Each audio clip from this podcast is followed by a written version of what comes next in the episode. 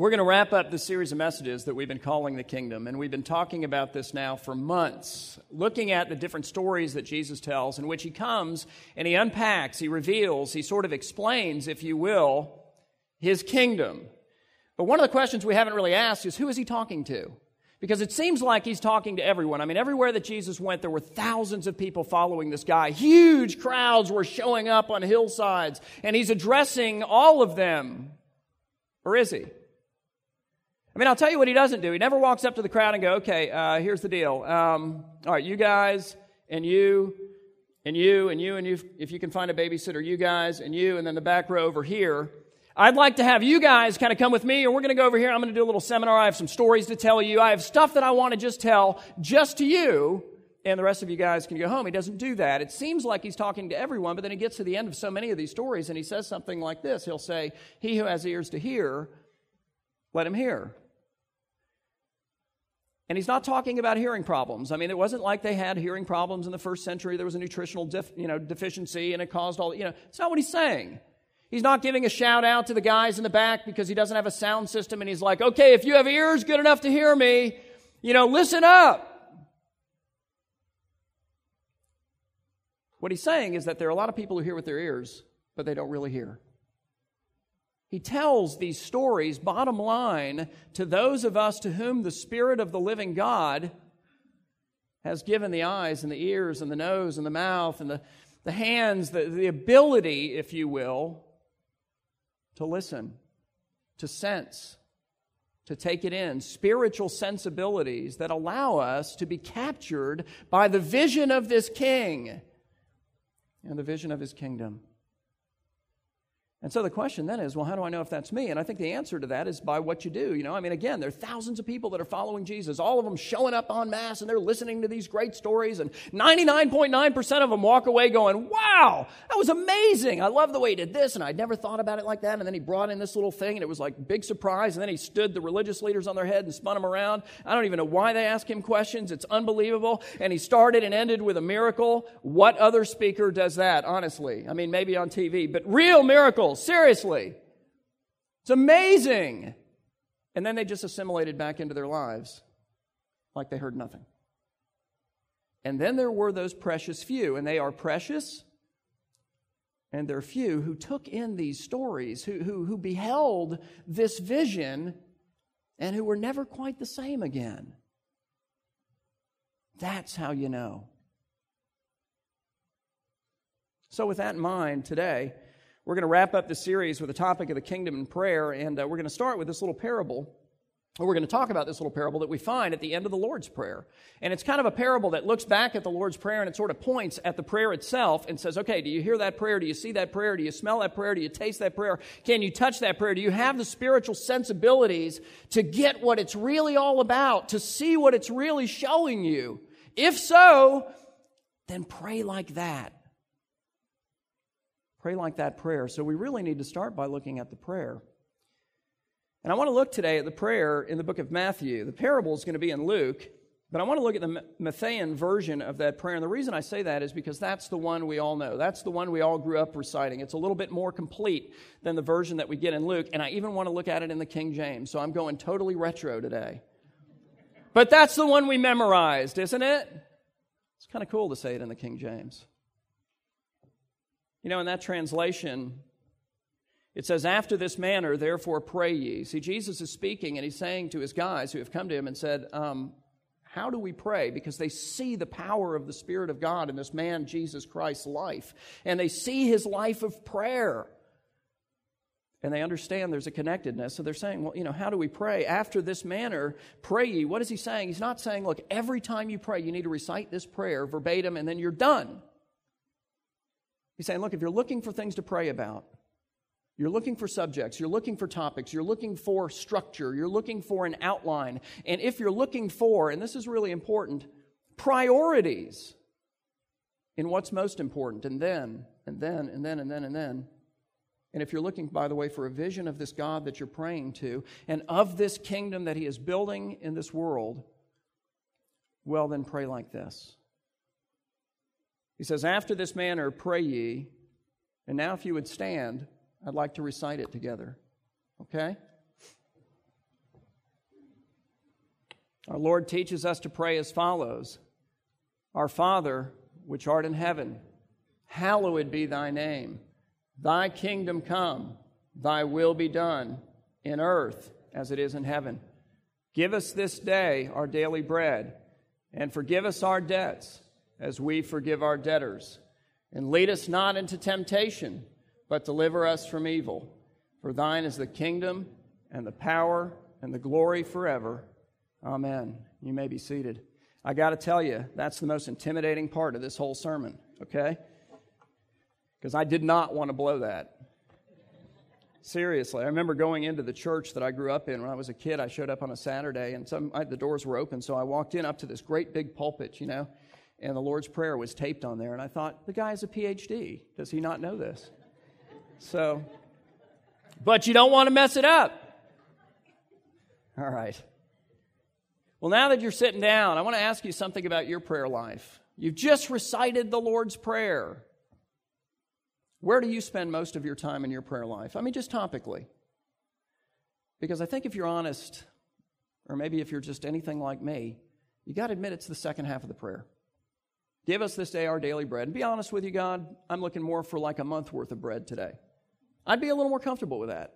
I mean, I'll take my daily bread. I need that, bottom line, but I'd like a month. I'd like a year's worth. That would be wonderful. But bottom line, what am I praying for? God, provide for me. A lot of people praying that prayer. God, forgive me. You know, forgive us our debts. But we leave off the rest of that as we forgive our debtors. Let's not bring that up. If we can get a pencil out, we could erase a little part of this prayer. That, that might be the one. But that is what it says. So it's God provide for me, it's God forgive me.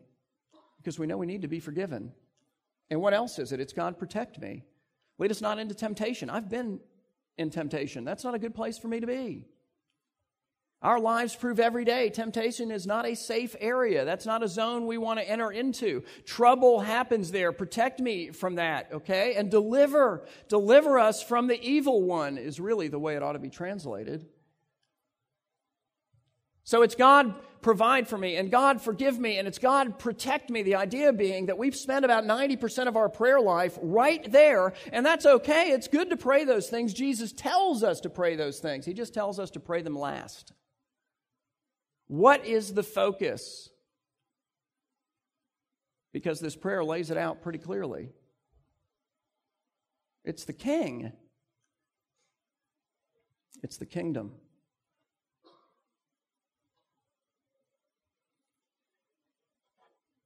So Jesus comes to those of us with the spiritual sensibilities to see and to hear and to smell and to taste and, and to touch and to appreciate and to submit to this king and kingdom. And, and he says, in a sense, look, if you guys want to know how to pray, then, then pray like this.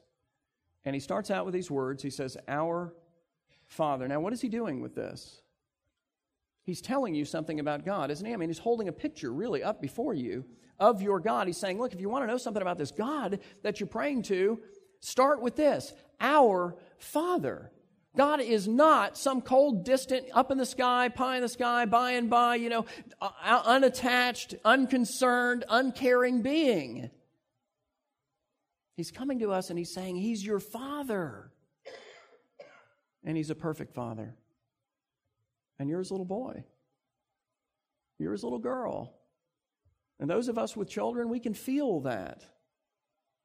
We understand the value of that. He's saying, look, that's your identity. You're not defined by your past. You're not defined by some label somebody put on you. You're not an outcast. You're not a reject. In fact, you matter to the person who matters most. So he's coming to us and he's saying, look, here's who God is. He is your Father. But that's not the only picture he's giving us of God. See, the Lord is not just our heavenly daddy. And if that's all that we picture him as, well, then chances are we're going to spend all our time in the second half of that prayer. It's going to be, you know, God provide for me, God forgive me, and God protect me, amen. Jesus is saying more than that. And we know that because he says, Our Father, and then he adds, who art in heaven. And every time God is pictured in heaven, he's seated on his throne. Our God is a king. In fact, he is the king. He is the supreme emperor. And it may help you to understand that back in the days of Jesus, and even to some degree, even today, with monarchs, they were often referred to by their people as father. We see that with the Queen of England. She's the Queen Mum. You know, she's the mother of her country in some sense. Jesus is coming before us and he's teaching us to pray, Our Father, but our Father who art in heaven. He's not just our daddy. He's our emperor and king. And the problem that we have as Americans, having been raised in a democracy, is we don't have any categories by which to really understand that. You know, all of our rulers today are rulers to whom we have delegated authority over our lives by electing them to office. They're not monarchs, they're politicians. And there's a humongous difference. It's huge.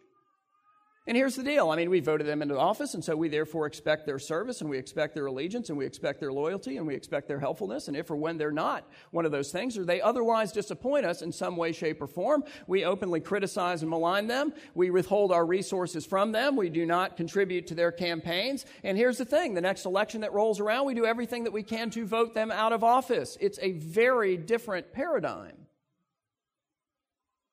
You and I did not vote in favor of God when we received Jesus Christ as our Lord and Savior. And then we delegated authority over our lives to Him so long as He serves us and, and you know, is loyal to us and has found help. It doesn't work that way. The Lord our God, who is pictured in this prayer, is our heavenly daddy, yes, but He is the supreme ruler of all of the universe. He sits upon a throne that is unequaled and He demands, rightly, every inch and moment of our lives. And not just of our lives, but every inch and moment of this planet as well. And that's really the next thing that Jesus turns to. See, subject number two is the kingdom. He says, After this manner, therefore pray ye, saying, Pray like this Our Father, which art in heaven, hallowed be thy name. And then what does he say? Give us this day our daily bread. Not yet. We're going there. He says, Thy kingdom come. And you're like, well, what does that mean? I mean, what does that look like? Well, it looks like thy will be done. But where? In earth, as it is in heaven, meaning perfectly. It's amazing. It's like Jesus is saying, guys, we're going to get to the second half of the prayer in a second. We're going there, I promise. We're, we're going to get there. It's coming. But first, we're going to deal with the king, and first, we're going to deal with his kingdom, which, interestingly enough, is a kingdom that involves this earth. And I say interestingly enough because I'm not sure that we think about it like that. I mean, we've talked about it now for a lot of weeks, but mostly I think we view our faith as something that, you know, really is going to kick in when we leave this earth. It's our ticket off this earth, it's our means of getting to heaven, which, in fact, is the goal of our faith. No, it's not. It really isn't. I think oftentimes we're tempted to view this earth as though it's some God forsaken place. And Jesus is saying it's not a God forsaken place. It is the theater of God's operation. It is the place of his great victory and conquest. It is the, it is the stage upon which will play out the redemption of man and upon which God will prove himself and reveal himself to be that great and glorious king. And oh, by the way, daddy, to his people. The vision of Jesus, as I've said repeatedly in this series, is the vision of the total transformation of the earth into a place where God's will is done here, even as it's done in heaven. And that should inform our prayers as a matter of first priority, Jesus is telling us, but it should also inform our lives as a matter of first priority. It's not just something that we are to pray about, but it's something that, inspired by His Spirit, we're to help bring about. I think it's no mistake that in verse 33 of the same chapter, Jesus says this He says, But seek, and then He says a word that speaks of priorities. He says, But seek first. As the first most thing is the idea, the what? The kingdom of God and his righteousness. And all of these things, and you're like, well, what does that mean? All of these things will be added to you. What is he talking about in that passage leading up? Do you know? Because it's not all the things that we pursue with our lives. He's not talking about wealth, and he's not talking about fame, and he's not talking about reputation, and he's not talking about prestige. He's not talking about personal honor, and all. It's not what he's talking about at all. If you know the passage, he's talking about the single most important things in life. Like if you had to shed your whole life of everything that you have, these would be like the last three things you'd rid yourself of. What will you eat? What will you drink? What will you wear? It's like he calls out of our lives the most important things and he holds them before us. And then he gets to this verse and he says, Look, here's the thing seek first the kingdom of God and his righteousness. I'll take care of that stuff.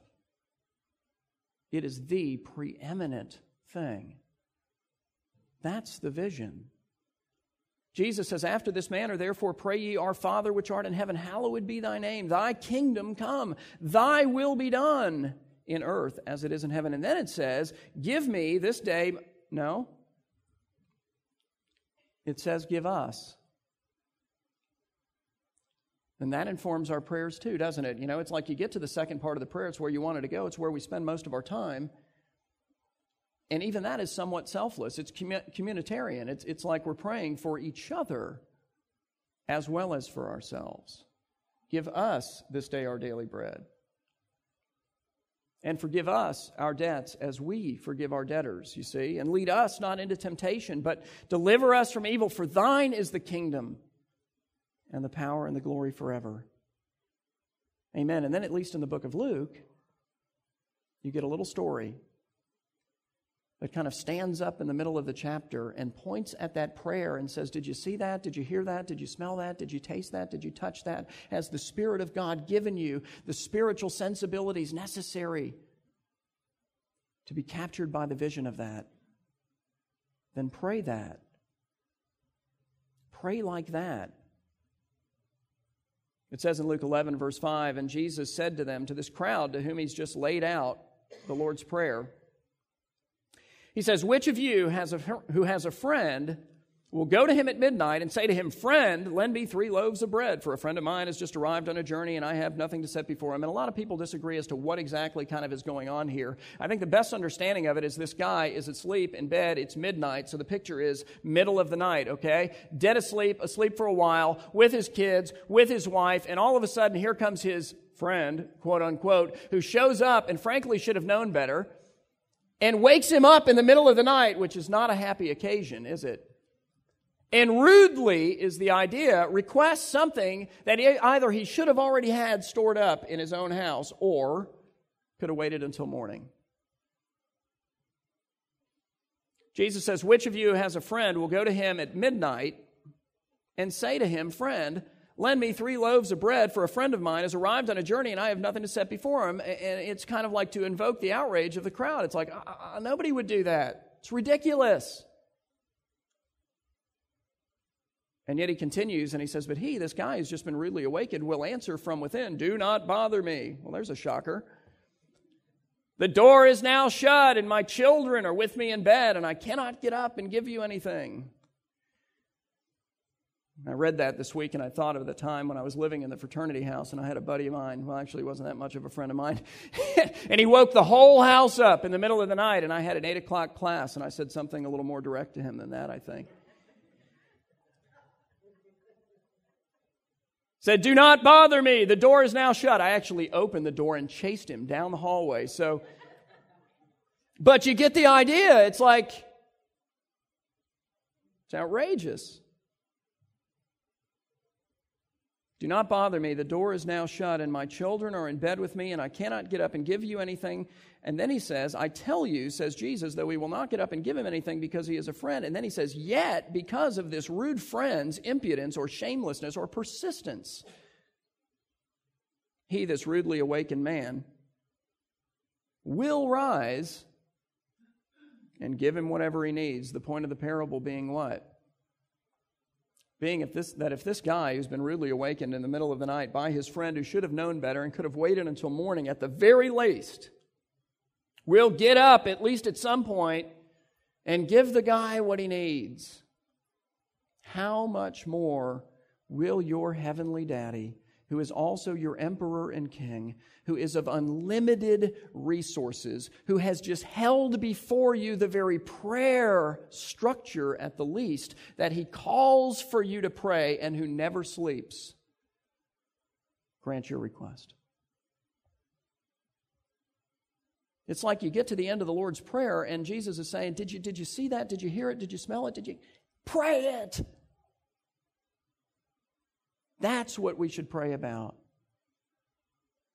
And those are the priorities. And then, as if he needed to say anything more, he goes on. He says, And I tell you, ask, and it will be given to you. Not maybe, not, you know, possibly. There's no language of contingency. It's, it's really remarkable. Seek, and you will find. Knock, and it will be open to you. For everyone who asks receives, and the one who seeks finds, and to the one who knocks it will be open. What human father is the idea? Among you, if his son asks for a fish, will instead of a fish give him a serpent? Or if he asks for an egg, we'll give him a scorpion. If you then, who are evil, know how to give what kind of gifts? Good gifts to your children, how much more will the Heavenly Father give the Holy Spirit to those who ask Him? You're like, why does He volunteer the Holy Spirit there? I mean, why does He single that out? Why doesn't He just say, and give good gifts to those who ask Him? Because the Holy Spirit is the best gift. That's why. It's by the Holy Spirit that you and I gain eyes that see and ears that hear and hands that really feel and noses that really sense of smell of the kingdom of the Lord that we can taste and know that the Lord is good. We gain the spiritual sensibilities by which we see the vision of our great heavenly daddy, emperor and king and of his kingdom and learn to pray to that king and for his kingdom as a matter of first priority, and to live for that king and that kingdom as a matter of first priority. The Christian life is a life that is lived by the power of the Spirit. How much more, he says, will your heavenly Father give the Holy Spirit to those who ask him? After this manner, says Jesus, therefore pray ye, Our Father which art in heaven, hallowed be thy name. Thy kingdom come, thy will be done on earth as it is in heaven. Give us this day our daily bread, and forgive us our debts as we forgive our debtors, and lead us not into temptation, but deliver us from evil. For thine is the kingdom, and the power, and the glory forever. Amen and amen. But here's the thing thousands of people heard it. About 99%, maybe more, walked away going, man, that was amazing, you know, incredible. And that illustration was really something. And the thing about the fish and the scorpion, that got to me. And then they just went back to their lives as though they had heard nothing. But then there were the precious few, you see, and they're precious and few who never prayed or lived quite the same again. We need to pray that the Spirit would make us alive, would give us ears and eyes, hands and feet, mouths, noses, the whole shooting match, that we might sense that we live for and in the presence of the great emperor and king, and that we might know that it is his kingdom that is the matter of first priority for us. I pray that for all of us. And I ask God to send his spirit here. Let's pray. Heavenly Father, Lord, we thank you for the Holy Spirit. And we pray that you, uh, Holy Spirit, would inhabit this place. I pray, God, that you would give us the spiritual sensibilities to pray and to live differently. Not to take in, not to find intellectually stimulating and then to be unchanged, but to change. Lord, don't let go of us, but work in our hearts and lives that we might live and that we might love our King, who is also our Heavenly Daddy. And so we praise you for those things and the great gift of your Spirit that is ours through faith in your Son. We praise you in Jesus' name. Amen.